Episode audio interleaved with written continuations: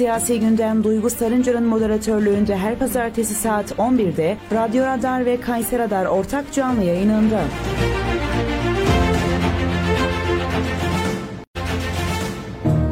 Sevgili Kayser Radar takipçileri ve frekansını 91.8'e ayarlamış Radyo Radar dinleyicileri siyasi gündem programıyla karşınızdayım. Ben Duygu Sarınca. Her hafta farklı bir konuğumla yerel siyaseti konuşuyoruz. Bu haftaki konuğum Cumhuriyet Halk Partisi Yeşilhisar İlçe Başkanı Deniz Onaç ile birlikteyiz. Hoş geldiniz. Hoş bulduk, teşekkür ederim. Nasılsınız? Hamdolsun diyeyim, siz nasılsınız? Teşekkür ederim. Kısa bir hatırlatma yapayım yayına başlamadan önce. Bizlere sosyal medya hesaplarımızdan ve 0352 336 2598 numaralı WhatsApp iletişim hattımızdan sorularınızı sorabilirsiniz. Size dönüyorum. Sizi tanıyabilir miyiz? İzleyicilerimiz merak ediyor. Ee, Başlayalım. Ben Deniz Onaç, e, Yeşilhisar Soğanlı Mahallesi'nden. Ee, 27 yaşındayım, avukatlık hizmeti veriyorum. Ee, yüksek lisans mezunu doktor öğrencisiyim. Elden geldiğince renkli olmaya çalışan, farklılıklarıyla genelde ön plana çıkan e, genç bir kardeşleri olarak onlara merhaba demek istiyorum buradan da. Ne güzel diyelim. Peki siyasete girmeye nasıl karar verdiniz? Bu nasıl bir süreçti? Açıkçası e, siyasi parti üyeliğimin belli bir geçmişi var. Normalde öncelikle fikirsel yakınlıkla o insanların yanında durarak başladık. Üyelik dönemimiz o dönemde yoktu. Üniversite süreciydi. Ancak takip eden süreç içerisinde yerelde görev alabileceğimizi, bu noktada partimize bir şeyler katabileceğimizi düşünerek e, siyasi parti üyeliği yapmış olduk. Takip eden süreçte özellikle bizi siyasete iten şey gençliğin bir şeyler değiştirebileceğine dair hem tarihin hem de günümüz şartlarının bize gösterdiği örneklerdi. Bu noktada elimizden gelenin bir fazlasını verebilir miyiz düşüncesiyle siyasete adım attık. Peki siyaset dışında neler yapıyorsunuz? Avukatsınız. Bunun zorluğu nedir? Siyaset sizin özel hayatınızı nasıl etkiliyor? Açıkçası e, avukatlık bir mesleki faaliyet olduğu için siyasi konularda onu hiçbir zaman katmak istemiyorum. O benim bir mesleki ünvanım. Onun dışında ben sadece bir vatandaşım. Vatandaş olarak genellikle dediğim gibi renkli bir kişi olmaya çalışırım. Birden fazla müzik aleti çalan biriyim. Birden fazla dil bilen biriyim. Eğitime çok önem veren biriyimdir. Bu noktada tezli yüksek lisans mezunu olarak doktora yapıyorum. Ve eğitimin de toplum açısından çok ciddi bir öneme sahip olduğuna inanan insanlardanım. Bunların dışında yani sosyal sportif faaliyetlere çok aktif katılan, aktif futbol oynayan, gezilere bizzat katılan ve gezmeyi oldukça seven bir insanım. Ama Deniz Onaç'ı Deniz Onaç yapan şey emin olun okumaya olan sevgisidir. Farklı alanlarda farklı kitaplar okumayı, kendime yeni şeyler katmayı daha çok seven biriyim. Maşallah diyelim. Peki görevinizin zorlukları nelerdir? Bugüne kadar karşılaştığınız Açıkçası biz göreve geleli yaklaşık olarak iki buçuk ay olmak üzere. Ee, yeni bir başkan olarak karşılaştığımız en temel şey birincisi insanlara dokunabilmenin ne demek olduğunu tam manasıyla anlamak oldu. İkincisi ise mevcut şartlar noktasında imkanların el verdiği düzeyde en iyi nasıl yapılabilirim düşüncesinin bize verdiği akıl zorluğuydu.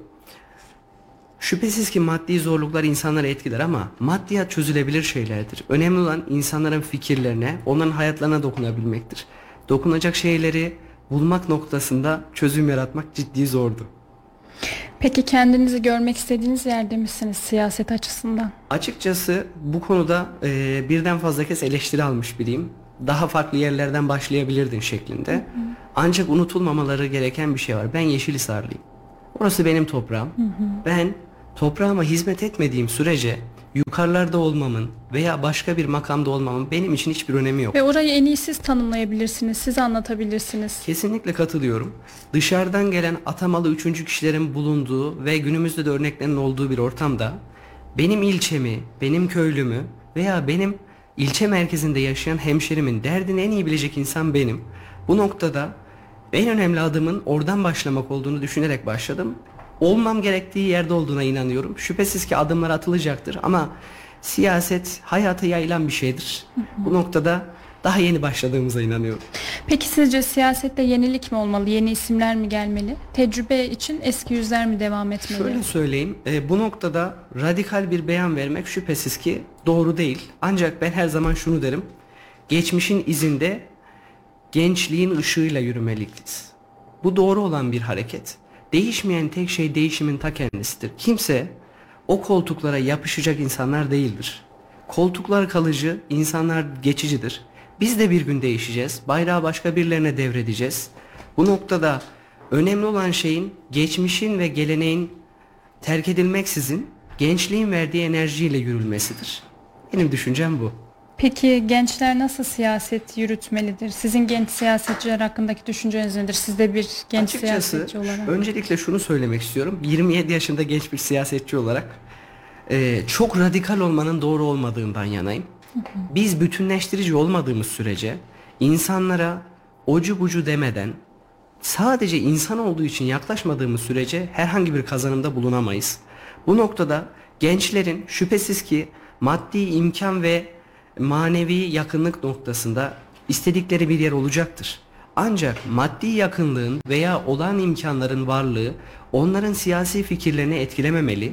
Aksine doğru bildikleri yolda inançlarıyla beraber yürümeleri gerekir. Aksi halde diğeri siyaset yapmak değil, maddi imkanlar doğrultusunda menfaat takipçiliği yapmak demektir ki bu insanlara hiçbir şey kazandırmaz. Bu noktada en büyük temennim gençlerin doğru bildikleri yolda doğru inandığı insanlarla yürümeleri.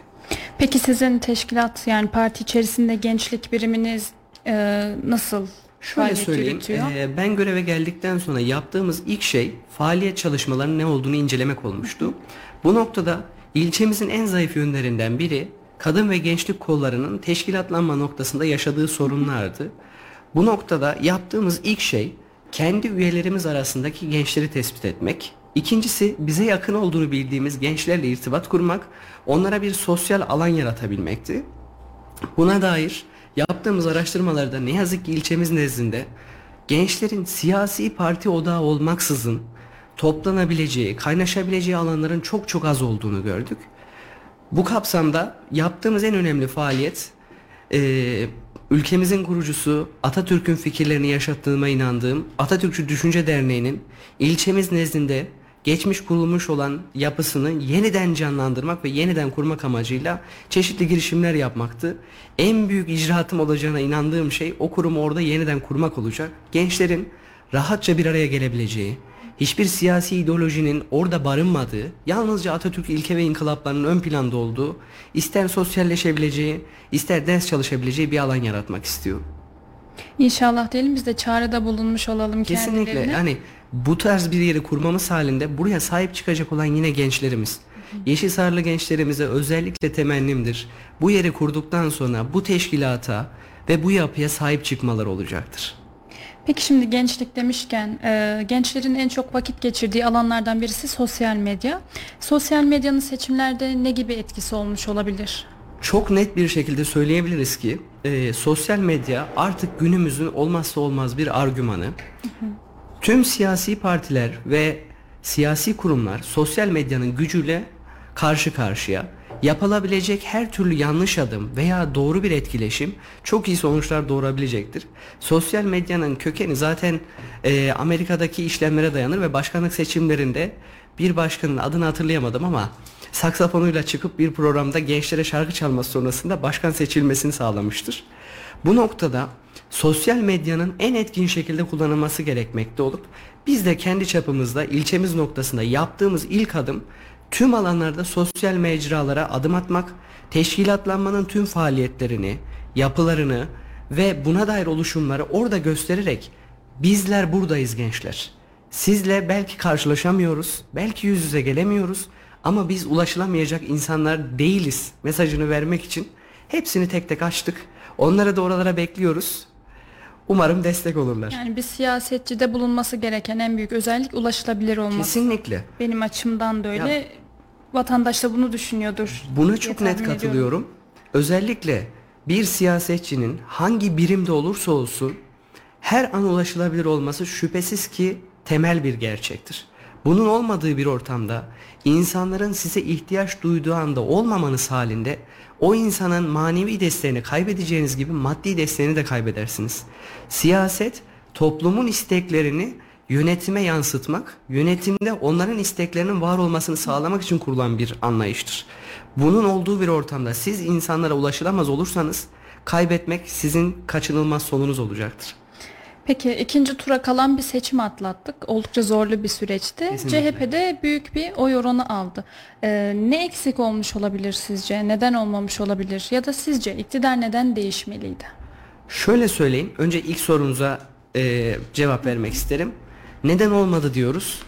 E, karşılaştığımız yapının yıllardır süren bir devlet geleneğine sahip olması, devletin her kademesinde atamasyonlarla memur alımlarının bulunduğu bir ortamda, e, mülakatların ne şekilde yapıldığının açık bile olmadığı bir ortamda alınan memurların görev aldığı seçimleri atlattık. Şüphesiz ki bu seçimlere karalama yapma gibi bir anlayış olarak karşılanabilir. Ancak bildiğimiz bir gerçek varsa bir siyasi partinin öte devlet birimlerinin tamamıyla yarış içerisinde olan bir seçim atlattık. Şüphesiz ki devletin tüm güçlerini kullanan kişilere karşı alınmış bu sonuç bile büyük bir başarıdır. Ancak seçimi başarılı kılan sonuç kazanmanın kendisidir. Ne yazık ki olmadı.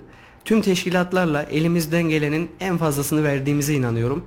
Şüphesiz ki insanız. Hatalarımız olmuş olabilir, eksiklerimiz olmuş olabilir.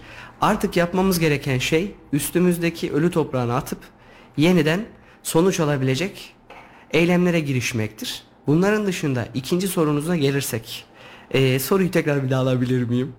Unuttum falan diyormuş. neden olmadı demiştik. Onu söylediğimi düşünüyorum. Bir şey daha tamam o zaman. Kusura bakmayın diyelim. Estağfurullah. Ee, şey diyeceğim. Peki seçim öncesi saha çalışmalarında ya da seçim sonrası saha çalışmalarında ne gibi tepkiler aldınız vatandaşlardan? Yeşilhisar halkı sizden ne istiyor? Şöyle söyleyeyim, geldiğimiz ilk gün karşılaştığımız şey merkez yönetime ve e, genel merkeze dair seçimin kaybetmesine karşı umutsuzluğun varlığıydı. Biz insanlara herhangi bir şey değil, ilk önce umut olmayı vaat ettik. Ben karşılaştığım birçok insana göre yaşı oldukça genç bir insan olarak ben burada varsam siz burada olmalısınız fikri ve parolasıyla ortaya çıktım. Amacımız dağılan ve dağıldığına inanılan partimizin aslında dağılmadığını, yalnızca seçimin kaybedilişinden kaynaklı bir üzüntü içerisinde olduğunu göstermek ve sağlam bir yumruk ile o masaya yeniden varlığımızı göstermekti. Karşılaştığımız seçim süresindeki çalışmalarda özellikle bizden istenen şuydu. Gerçekten irade gösterin. Varız diye değil, var olduğunuzu bilelim dediler. Masa üzerinden siyaset değil, yanımızda olduğunuzu görelim dediler. Bu kapsamda da ilk önce yapmış olduğumuz şey eee, telefonla anket çalışmaları başlattık. Amacımız şuydu. Bir, bölgemiz bizden ne istiyor? Birincisi buydu. İkincisi, yaklaşan seçimler noktasında genel kanı ve fikir nedir? Üçüncüsü, bir başkan adayımız olması durumunda başkanın vasıflarına dair halkın istediği bizden nedir? Buna dair özür dilerim. Estağfurullah. Sorumu da hatırladım bu arada. İktidar neden değişmeliydi Tamam. demiştim. Bunu bitiriyorum, tekrar getiriyorum. Ee, bunların dışında ne niteliklere sahip olmalıdır? İstatistikler verilerle aldık. Biz artık 3-5 kişinin fikriyle hareket eden değil, kolektif fikirle hareket eden, toplumun tamamının fikirlerini alıp bunlara göre çözümleme yapıp sentez ortaya çıkartmak isteyen bir anlayışla buradayız. Bunların dışında temel yapmayı planladığımız işlerden bir tanesi de köyleri ve mahallelerin tamamını bizzat şahsım olarak kapı kapı gezmeyi planlıyorum. İl top il kongremizin bitmesini bekliyorduk. Çok şükür cumartesi günü onu da atlattık.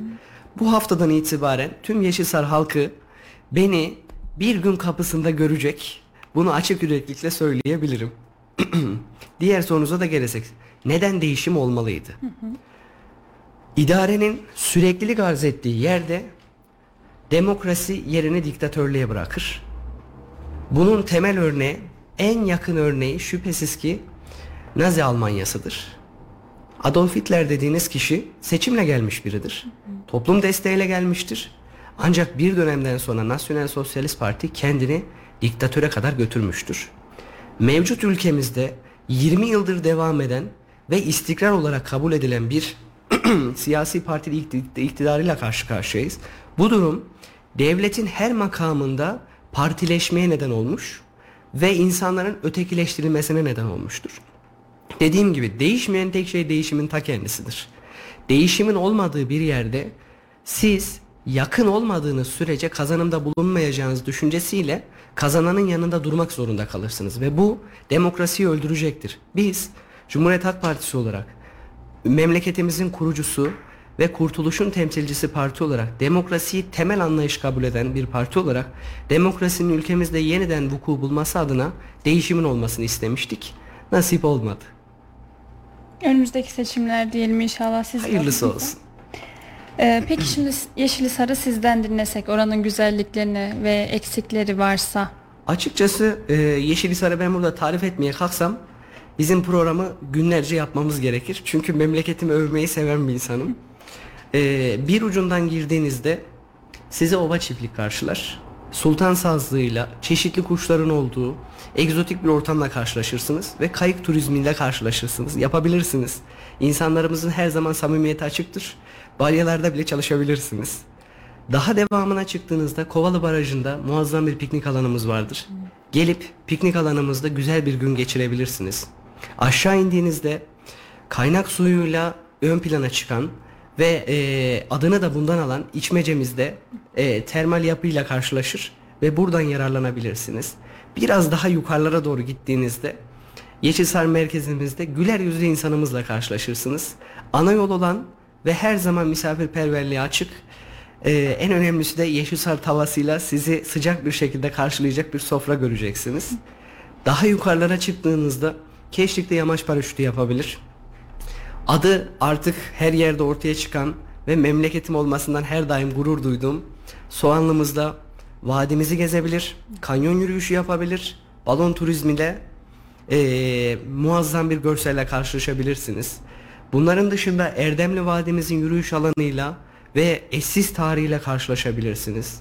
Güzelözümüzdeki büyük manastırımız yine eskaza nadir örneklerden biridir. İlçemiz kanyon bir vadi üzerine kurulu olsa da yarısı kanyon, yarısı düzlük bir ova olan, tarım ve ticaretin ciddi anlamda önem arz ettiği, kayısı diyarı olan bir yer.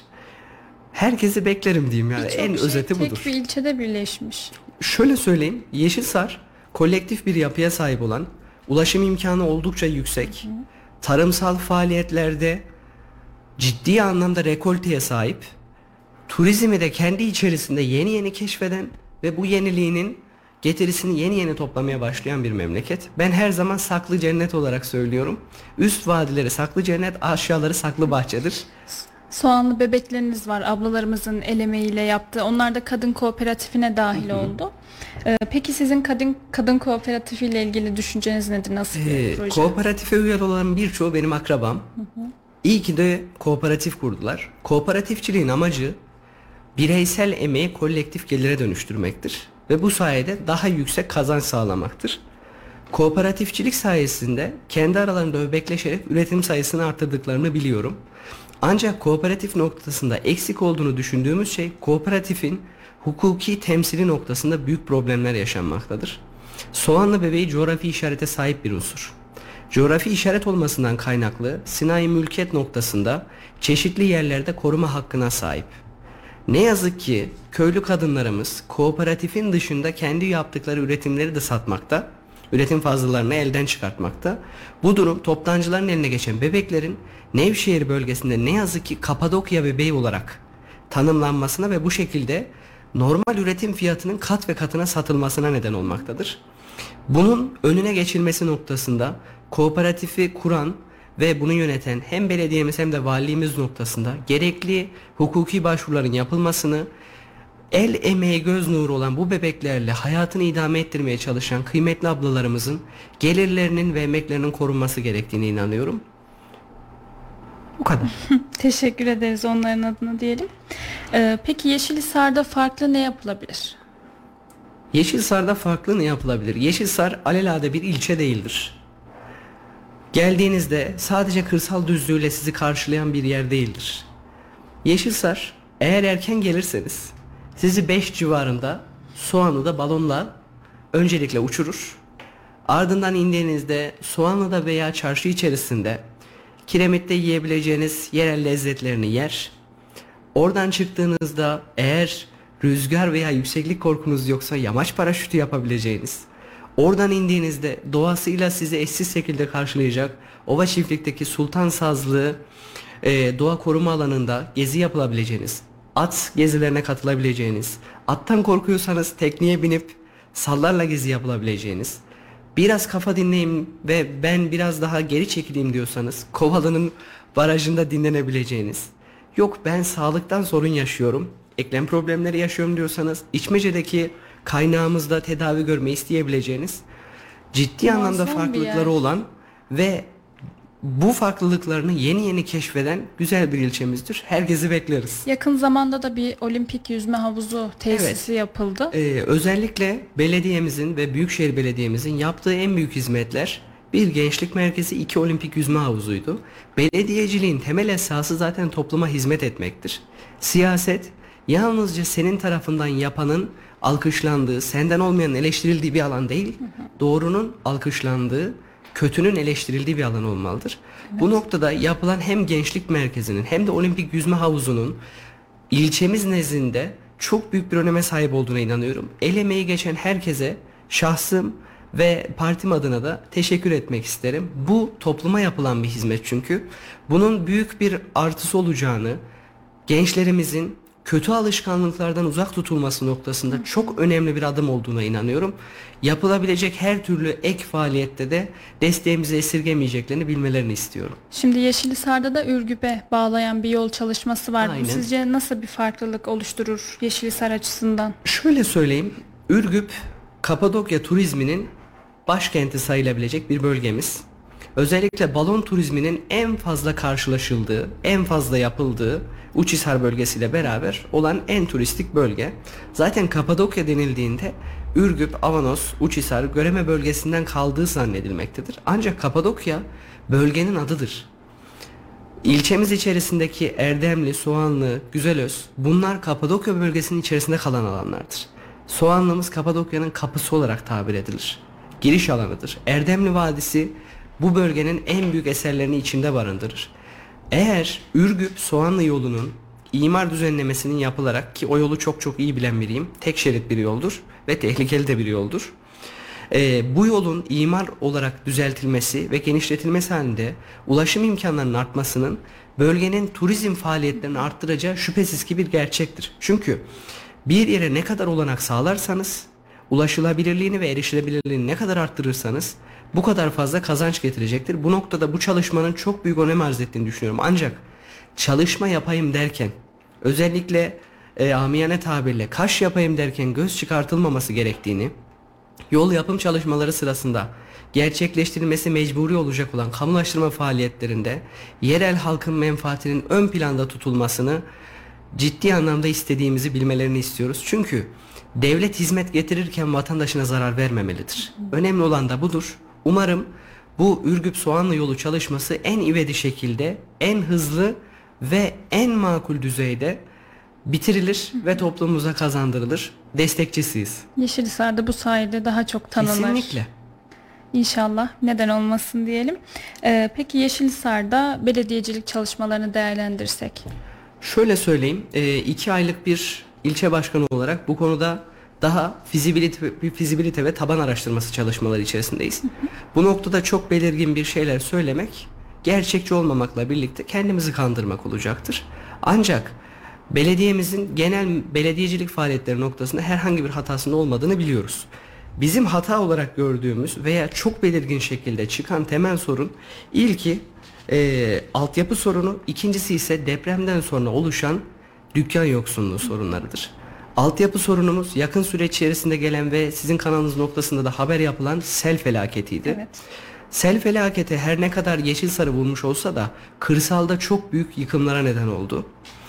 Bunların olduğu bir ortamda ne yazık ki atık su giderleriyle yağmur suyunun drenajının sağlanmasını gerektiren altyapıların köylerde ve Yeşilsar tabanında olmadığını yara bandı olarak tamir edebileceğimiz e, tabir edebileceğimiz basit çalışmalarla bu işin giderilmeye çalıştığını görüyoruz. Bunlar doğru değil. Bir şeyi ya tam manasıyla yaparsınız ya da yapmazsınız. Özellikle belediyemizden benim en büyük ricam keşke o dönemde yapmış olsalardı. Bir bahçe yapmak yerine Millet Bahçesi o adı altında yapılan çok güzel bir parkımız var. topluma hizmettir. Ancak toplumun temel gereksinimleri varken alelade gereksinimlere para harcamak doğru değildir. Onu yapmak yerine yağmur potansiyeli çok yüksek olan Yeşilsar'a altyapı ve kanalizasyon sistemlerinin yapılmasını, yağmur oranı ve heyelan riski yüksek olan köylerde buna dair fizibilite çalışmalarının yapılıp gerçek manada yapılmış olmasını isterdik ve ne yazık ki olmadı. Bu Bir süreç çalışma içerisinde var mı? şöyle söyleyeyim birkaç düzenleme çalışması olduğunu biliyorum ama bir şeyi düzeltmek yara bandı yapıştırmakla olmaz. Gerçek manada tedavi etmeniz gerekir. Bu günü kurtarmaktan öteye gitmeyecektir ve yarın yine aynı sorun tekrardan gelecektir. Bunların dışında en temel ikinci sorun ne yazık ki ülkemizi eee, Şubat aylarında vuran deprem sorunuydu. Evet. Bizim memleketimiz yanlış bilmiyorsam Ecemiş fayı üzerinde bulunan bir ilçe ve ilçe merkezi de bu fay üzerinde kurulu. Bu faydan kaynaklı olarak yaşanan depremlerde ilçemizin belli başlı bölgelerinde ciddi anlamda binalarda hasar oluştu. Ada eee, hükümet binası, belediye binası ve birçok bina terk edildi ve terk edilmeye de devam ediyor. Belediyemiz kendi binasını terk etti. O kadar ki yerleşecek yer bulamadığı için gençlik merkezine yerleşmek zorunda kaldı. Ee, adliyemiz tamamen taşındı. Yerleşecek yer bulamadıkları için eski karakola taşınmak zorunda kaldı. Bu devlet kurumlarının konut ve yapı noktasında bizim ilçemizde çok eksik olduğunu ortaya koydu. Belediye bile kendine çözüm yaratamadı. Buradaki en temel sorun ise devlet kurumlarının devlet gücünü kullanarak bir yere yerleşmesine karşın vatandaşların problemlerine tam manasıyla cevap verememiş olmalarıydı. Özellikle mahallemiz nezdinde, merkez mahallede Cevizli Bahçe olarak tanımlanan eee, ve dükkanların çoğunlukta olduğu bir bölgede toplu bir yıkım olacağını biliyoruz. Yıkım emirleri verilmesine rağmen vaat edilen dükkanların hala verilmediği gibi zaten ortada olmayan dükkanların nereye taşınacağı muammasıyla da vatandaş karşı karşıya kalmış durumda. Belediye yıkım işlemini yapabilir doğru ama vatandaşı ekmeksiz bırakamaz. Bu noktada yıkımı ertelemekle de çözüm yaratmış olmuyorsunuz. Çünkü insanların hayatını o binanın içerisine hapsetmiş oluyorsunuz. Gerçek anlamda taban çalışmasının yapılıp insanların ve hak sahiplerinin bir yere yerleştirilip yerleştirildikten sonra yıkım ve deprem faaliyetlerine geçilmesi lazım. Yani Şubat ayından bu yana geçen sürenin aylar olduğu dikkat alındığında belediyenin hala buna bir çözüm üretmemiş olması bence en büyük ayıplarıdır. Yani yapılan, e, yaşanan depremin izleri silinemedi. Bundan Hala sonraki duruyor. deprem için de bir hazırlık, Hazırlık yok. şu an için bizim gördüğümüz kadarıyla yok. Yani yıkma emri verilmiş, ağır hasarlı olduğu bilinen binalar hala ayakta. Bu binaların yıkılması durumunda yerel halka verebileceği zarar çok açık. Kimisinde hala dükkanlar faal. Siz o dükkanları boşaltmak istiyorsanız önce o insanları bir yere yerleştirmelisiniz. Çünkü o insanların ekmeğiyle oynuyorsunuz. Bunun olduğu bir ortamda aylar geçmesine rağmen deprem tüm gerçekliğiyle memleketimizi hala vuruyorken yapılmaması bence en büyük eksiklik. Yani ülke olarak umarım böyle bir şey yaşamayız diyorum. Allah'ım esirgesin yani o dönemde depremden sonraki süreçte bizzat gönüllü olarak oralarda görev almış, yardım dağıtmış biri olarak memleketimizin acısı çok büyüktü. Allah'ım kimseye vermesin, hiçbir insana vermesin, düşmanımıza bile vermesin. Çok büyük bir acı, çok büyük bir yıkımdı. Bu yıkımın göz önünde olduğu bir ortamda önlem alınmaması ise en büyük ihmalkarlık olacaktır. Bu noktada belediyenin en ivedi şekilde çözüm yaratması gerekmektedir. Aksi halde insanların hayatından mahal olacak belediyenin kendisidir. Peki tarım ve hayvancılık desek Yeşilisar'da? Şöyle memleketimiz genellikle çift T ile tanımlanır. Tarım ve turizm kentidir. Turizm her ne kadar tarımın önüne geçecek gibi görünüyor olsa da hala tarım bizim ilçemizin en büyük güç kaynağıdır. Özellikle Yeşilsar Ovası üretim manasında hem yıllık bitkiler hem de e, dönemlik bitkiler noktasında en yüksek üretime ve rekolteye sahip bir yerdir. Tarımın desteklenmesi noktasında büyükşehir belediyelerinin faaliyetlerini biliyoruz ve aynen destekliyoruz. Bunların özellikle e, bizim ilçelerimiz bazında yerel belediyenin de desteğiyle artırılarak yapılması gerektiğine inanıyoruz. Çünkü tarımsal malzemelerin fiyatlandırmaların çok arttığı bir ortamda ister istemez çiftçimizin korunması gerekmektedir. Çiftçimizin korunamadığı veya enflasyona karşı ezdirildiği bir durumda tarımı terk edeceği açık bir gerçek olup terk edilen her tarım toprağı bu ülkenin gayri safi milli gelirinin düşmesine ve işsizliğin artmasına neden olacaktır. Bu noktada tarım bizim ilçemizin olmazsa olmazı ve aslında en önemli argümanıdır. Toplumumuzun ve halkımızın büyük bir çoğunluğu çiftçidir.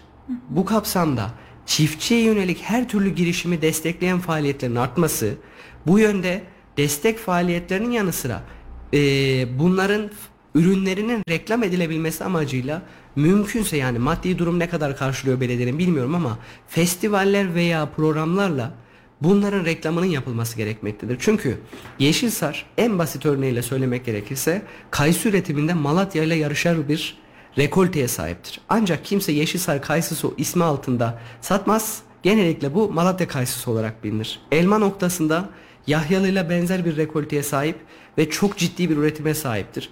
Diğer tarım üretimleri noktasında reklamı yapılmıştı. Domates hasadında hı hı. ciddi bir üretime sahiptir. Bu bu ilçenin çok ciddi bir tarım potansiyeline sahip olduğunun göstergesi olup tarımsal faaliyetler noktasında kamu tarafından gerçekleştirilen sulama ve sulama sistemlerinin entegrasyonu adı altında gerçekleşen faaliyetlerin tamamını desteklediğimizin bilinmesini isteriz.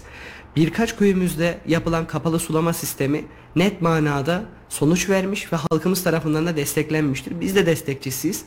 Ovana, ovaya su taşınması noktasında gerçekleştirilen faaliyetler noktasında diğer yol konusunda olduğu gibi en büyük eleştirimiz bir şey yapayım derken toplumun canını yakmamaktır. Hı hı. Bu noktada gerçekleştirilecek kamulaştırma veya faaliyetler noktasında halkla iç içe hareket ederek onların bilgisi dahilinde ve onların da rızasını ve gönlünü alabilecek hareketler yapılarak en hızlı şekilde bu kapalı sulama sistemlerinin de tamamlanıp ovamıza yetiştirilmesini istiyoruz. Çünkü bunun gelmesi Yeşilsar Vadisi'ne can gelmesi demektir.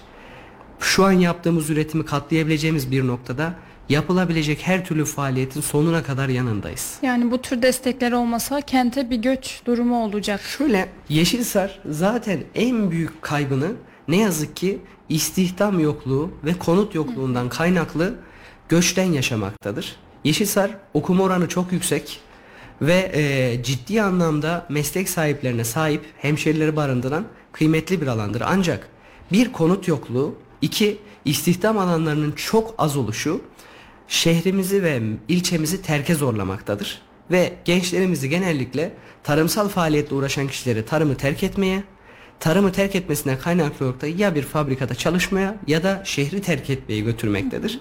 Bunun önüne geçmek noktasında tarım ve hayvancılığın desteklenmesi, buna dair çeşitli ara elemanların belediyeler veya büyükşehir belediyeleri aracılığıyla sağlanması veya temin edilmesinin kolaylaştırılması sayesinde teşviğin sağlanacağını, teşvikle de dış göçün engelleneceğini düşünüyoruz. İlçemiz kıymetlidir. Yeter ki kıymetini bilecek insanları orada tutalım. Peki Yeşilhisarlı gençlerin talepleri nedir sizden? Özellikle gençler noktasında karşılaştığımız üç sorun vardı. Birincisi e, en temel manada işsizlik. Bu başlı başına bir şeydi. İkincisi konuttu. İlçemiz ne yazık ki küçük ve eski yapılaşmaların çok olduğu bir bölge. Konut yapısının azlığı hem gelen gençlerimizi hem memurlarımızı etkiliyor. Bu noktada e, konut arzının çokluğu ama talebin çokluğu arzın azlığı ister istemez problem yaratıyor. İkincisi konuttu. Üçüncüsü ise sosyalleşebilecekleri bir alandı. Bu noktada belediye önemli bir adım atarak Gençlik Parkı ve Gençlik Merkezi'ni yaptı. Yapanın, e, emek veren herkesin ellerine kollarına sağlık. Ancak yapmış olmak buraya gençleri çekmiyor. Buranın reklamının yapılabilmesi, buranın imkanlarının daha burada çok belirlemesi, gençleri. gençleri burada tutabilecek çeşitli argümanların sağlanması noktasında ya bir kafeterya olur ya bir park alanı gibi bir alanı başka bir şeye çevirebilirsiniz. Bu noktada onları tutabilecek bir argüman gerekmekte. Bu noktada gençlerin en büyük sorunu zaten sosyalleşememe korkusudur. Parklara gittiğinizde insanları görürsünüz. Çünkü park alanlarımız bizim oldukça azdır, yeni yeni artmaktadır. Bunun olduğu bir ortamda park sosyalleşme alanı değildir. Ee, en temel istek kafe veya bu tarz sosyalleşme alanlarının olduğu gibi onları bir araya getirebilecek etkinlik veya programların düzenlenebileceği daimi bir yer olmasıdır. Gençlik merkezinin buna evrilmesi gerektiğine inanıyoruz. Temel düşüncemiz budur. Kütüphanelerde dahil olmak üzere ders Yakın çalışma dönemde bir ortamları. kütüphanemiz yapıldı. Büyükşehir Belediye'mizin desteğiyle oldukça güzel bir kütüphanedir. Ee, ders çalışma hususu noktasında etkin kullanılabilen bir bölgedir. Ancak birçok ilçe halkımız veya e, ilçe öğrencimiz tarafından bilinen bir yer değildir. Bir binayı yapıp şehrin arasına koyup onun varlığını saklarcasına reklamını yapmazsanız bilinmesi mümkün değildir. Oraya ulaşım nasıl peki? Merkezde Tam çarşı değiliz. ortasında olan bir yerdir. Ancak binaların arasında kalan bir bölge olduğu için doğrudan Yeşilsaray merkeze geldiğinizde gözünüzle orayı göremezsiniz. Arayıp bulmak Ara lazım. sokaklara girmeniz ve orayı bulmanız gerekir. Bu da ister istemez öğrencilerin sanki yer yokmuş düşüncesi içerisine girmesine neden olabilir. İçerideki kapasite oldukça fazla. Bu noktada kütüphanenin etkin bir şekilde ya reklamının yapılması ya da okullarda doğrudan buraya yönlendirmenin yapılması gerektiğine inanıyorum. Bu tür çalışmalar devam eder inşallah diyelim. İnşallah. Biraz daha siyasete dönersek CHP Yeşilisar'da ne tür çalışmalar yaptı veya neler yapacak? Şöyle söyleyeyim, e, benden önceki dönemlere dair beyanda bulunmak doğru olmayacaktır. E, ortalama iki aylık dönemimiz içerisinde yapmış olduğumuz ilk çalışmamız temsilde adalet ilkesini sağlamaktı. Yeşilsar'ımızda şöyle bir problem vardır. Yeşilsarlı köylü olayı vardır. Biz bunu yıkan bir anlayışla geldik. Ben bir köylüyüm. Yeşilsarlı'yı Yeşilsarlı yönetir anlayışı vardı. Biz buna dur diyen insanlar olduk. Yeşilsar'ı Yeşilsar yapan köylülerinin ta kendisidir. Merkezimiz her ne kadar kıymetliyse köylerimiz de o kadar kıymetlidir. Bu noktada yönetimimizi köylerde yüksek temsil sağlayabilecek kişilerden seçerek yaptık. İlk yaptığımız şey buydu. İkincisi örgütlerimizin temel teşkilatlanmasını yeniden yapmak oldu ve bu noktada kadın kolları ve gençlik kollarını aktif hale getirebilecek yeniden çalışmalar başlattık. Önce e, ilk toplantıları yaptık. Toplantıların dışında mahalli sorumlu atamalarının dışında gençlerimize dedik ki bak kardeşim biz senin yanındayız. Bir problemin varsa buradayız. Bunu bil. Biz ulaşılamaz değiliz dedik. Kadınlarımızla bir- birkaç defa toplantı yaptık. Güzel olmuştu. Sizleri de davet edebilirim. Takip eden süreç içerisinde sosyal medya araçlarının da aktif hale getirilmesiyle birlikte net bir şekilde erişilebilirliğimizi sağladık. En önemlisi aslında buydu. Bizim erişilebilir olduğumuzu, burnu büyük bir insan olmadığımızı, ulaşılamaz görünen bir insan olmadığımızı en basit bir telefonla bile ya da yolda geçerken verilen bir selam ile her zaman bize ulaşılabileceğini açık bir şekilde gösterdik. Bunların dışında az önce de belirttiğim gibi anket çalışmaları başlatarak Yeşilsar'ın öncelikle merkezinin ve kırsalının temel sorunlara ve isteklerine dair talep topladık. Bu talepler doğrultusunda da artık kapı kapı gezmeyi planlıyoruz. En temel projemiz ve en önemli isteğimiz budur. Bizim ne kadar ulaşılabilir olduğumuzu, toplumumuza ve insanımıza ne kadar yakın olduğumuzu, aslında onlarla bir nefes kadar uzak olduğumuzu göstermek için bunları yapmak istiyoruz. Aslında örnek verilebilir diye düşünüyorum. Yaptığımız en önemli faaliyet olduğuna inandığım şey Cumhuriyet Halk Partisi'nin ve e, kurumsal kimliğinin verdiği güç sayesinde 100 yıllık Çınar'ın üyelerinin ve gönüldaşlarının desteği sayesinde hemşerilerimiz olan veya olmayan çünkü olmayanlara da destek verdik. Üniversite öğrencilerimize, şehir dışında okuyan veya okumayan öğrencilerimizden yurt sorunu yaşayanların öncelikle bir talep topladık. Toplamış olduğumuz taleplerde öğrencilerimizin hiçbir kişisel verisini istemedik.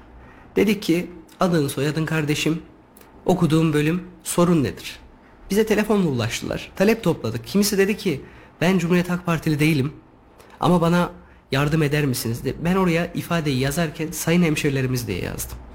Ben ak veya kara şeklinde yazmadığım gibi kırmızı beyaz şeklinde de yazmayarak dedim ki biz bütünleştirmeliyiz. Çıkan her öğrenci benim hemşerim, benim insanım, benim evladımdır. Ben de dışarıda okumuş, zorluk çekmiş biri olarak En açık yüreklikle söyleyebilirim ki en iyi anlayan insan olarak talep topladık. Bu noktada gururla söyleyebilirim. 60'tan fazla öğrencimizi teşkilatımızın da desteğini sağlayarak tabi bu bireysel destektir. Kurumsal destek değildir. Onu bir kere netleştirelim. Bireysel desteklerle yerleştirebildiğimiz güvenilebilir ve gerçek manada varlığına sınayacağımız cemaat yurdu olmayan evlatlarımızı maddi imkansızlık nedeniyle olur olmadık cemaatlerin kucağına atmayan bir anlayışla güvenilir ve e, gerçek manada öğrenci ortamı olan yerlere yerleştirdik. 60'tan fazla öğrencimizi yerleştirdik. Hala taleplerimiz geliyor. Hala bu konuda açığız. Elimizden gelen her türlü desteği vermeye hazırız. Bir kardeşleri ve e, ilçe başkanı olmanın dışında bir hemşerileri olarak söylüyorum. Tüm öğrencilerimize kapımız açık. Bizden olup olmaması hiç önemli değil. Önemli olan onlara dair bir çözüm yaratabilmek. Emeğinize sağlık Teşekkür ederim. de. Peki Sayın Aşkın Genç ve Mahmut Arıkan ile nasıl bir istişare halindesiniz? Herhangi bir sorunda ya da herhangi bir görüşülmesi gereken durumda Yeşilisar için Kayseri genelinde? Ee, şöyle söyleyeyim. Aşkın Bey ile başlayalım. Aşkın Bey e, bizim kendi partimizin evladı olan, benim çok değerli büyüğüm, çok sevdiğim bir kıymetli abimdir.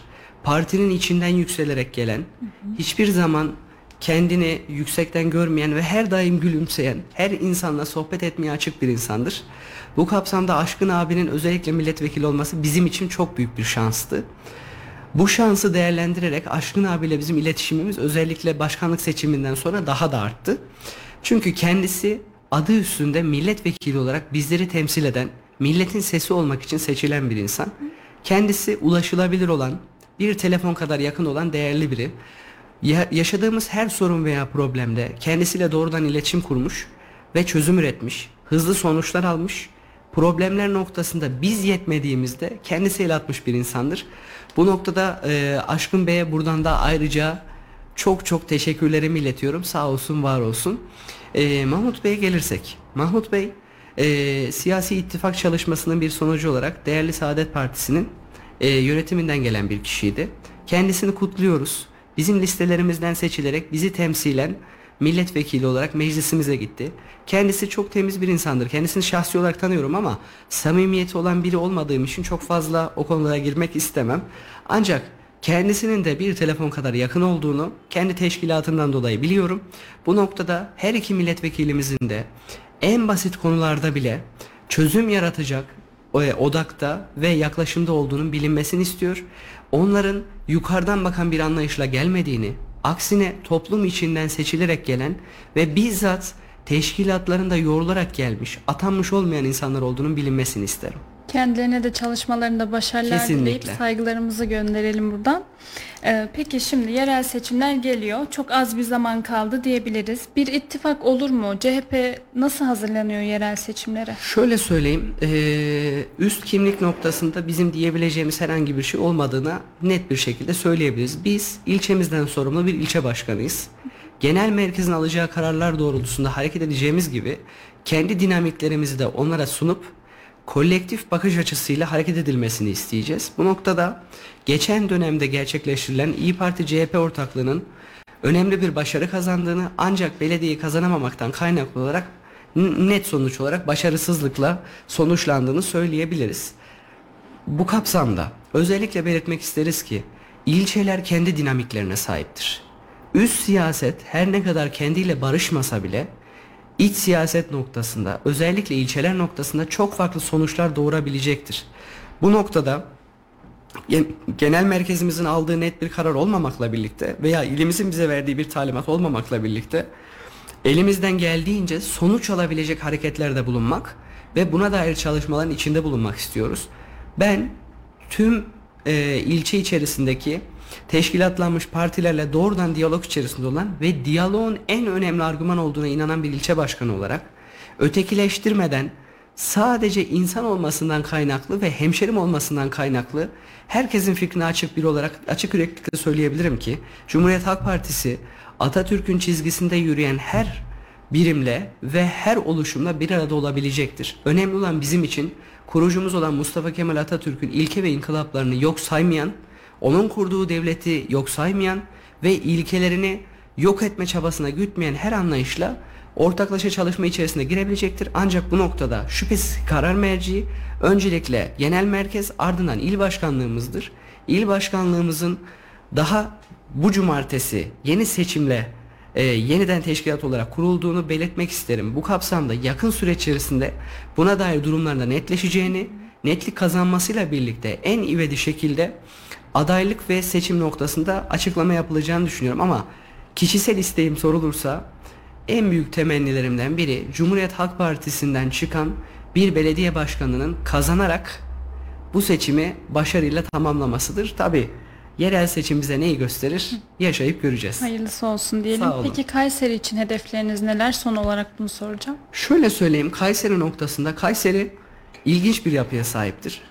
Her köşesinde farklı fikrin var olduğu, her köşesindeki insanlığın farklılık arz ettiği, farklılıklarını zenginliğe çeviren bir memlekettir.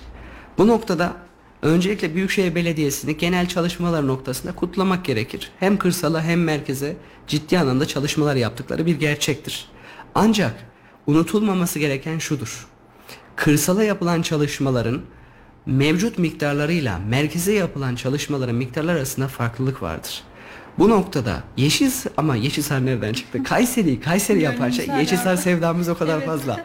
Ee, Kayseri, Kayseri yapan şey 3 merkez ilçenin dışında diğer ilçelerinin de varlığıdır. Onları soyutlayan veya onları daha az görmeyi isteyen her anlayış ne yazık ki zayıflayacak ve yıkılacaktır. Bu noktada Kayseri'yi birleştirebilecek, birleştirici inancı yaratabilecek ve en önemlisi insana insan olduğu için değer verebilecek bir başkan adayı çıkacağını düşünüyorum. Tabi bu konuda Büyükşehir Belediyesi noktasında karar verecek olan şüphesiz ki il başkanlığımız ve genel merkezimiz olacaktır. Biz bizim partimizin çizdiği her türlü yolda yürümeye ve mevcut belediye başkan adayımız kim olursa olsun arkasında durmaya kabul ve borçluyuz. Biz bu partinin emekçisiyiz. Partimizin çizdiği yolda yürümek bizim görevimiz. Umarım o yoldan sapmadan elimizden geleni verir, güzel bir seda bırakır, yolumuza bakarız. İnşallah diyelim. Çok teşekkür ediyorum. Ben teşekkür ederim böyle bir imkan verdiğiniz bir için. şey varsa Açıkçası konuşabiliriz. e, eklemek istediğimiz ekstra bir şey yok. Ben öncelikle size teşekkür etmek isterim. Net bir şekilde ilçeler bazında bu tarz bir programın olması önemli bir şey. Çünkü ilçelerin sesinin çok yükselemediği bir ortamda yaşıyoruz veya çok duyulamadığı bir ortamda yaşıyoruz. Üç merkez ilçenin var olduğu bir ortamda büyüklükleri yatsınamaz ilçeler bunlar. Özellikle bir Melikgazi birçok ilden büyüktür. Evet. Bunun olduğu bir ortamda ilçelerin sesi olduğunuz için ben size teşekkür ederim. Ben teşekkür Böyle bir imkan verildiği için hem e, programın yapımcısına hem de basın emekçisi diğer arkadaşlara da teşekkür ederim. Amacımız güzel bir seda bırakabilmek. Sürçülisan etmişsek affola. Çok teşekkür ederim davetimi Ben kırmadığınız teşekkür için buralara kadar geldiniz. Çok da keyifli bir program oldu. Çok teşekkür ederim. Çok sağ olun. Sevgili izleyicilerimiz haftanın ilk gününde yine siyasi gündem programıyla sizlerle olduk. Ee, yayın tekrarımıza Facebook'ta Radar Kayseri, Kayseri'de Trafik Kaza Gündem, Kayseri'de Son Dakika, İşte Radar ve Radyo Radar sayfaları, YouTube Kayseri.net, Instagram Kayseri Radar sayfasından ulaşabilirsiniz. Bizleri izlediğiniz için teşekkürler. Haftayı yeniden farklı bir konuğumuzla sizler, sizlerle oluncaya dek hoşçakalın. Duygu Sarıncar'ın hazırlayıp sunduğu siyasi gündem sona erdi.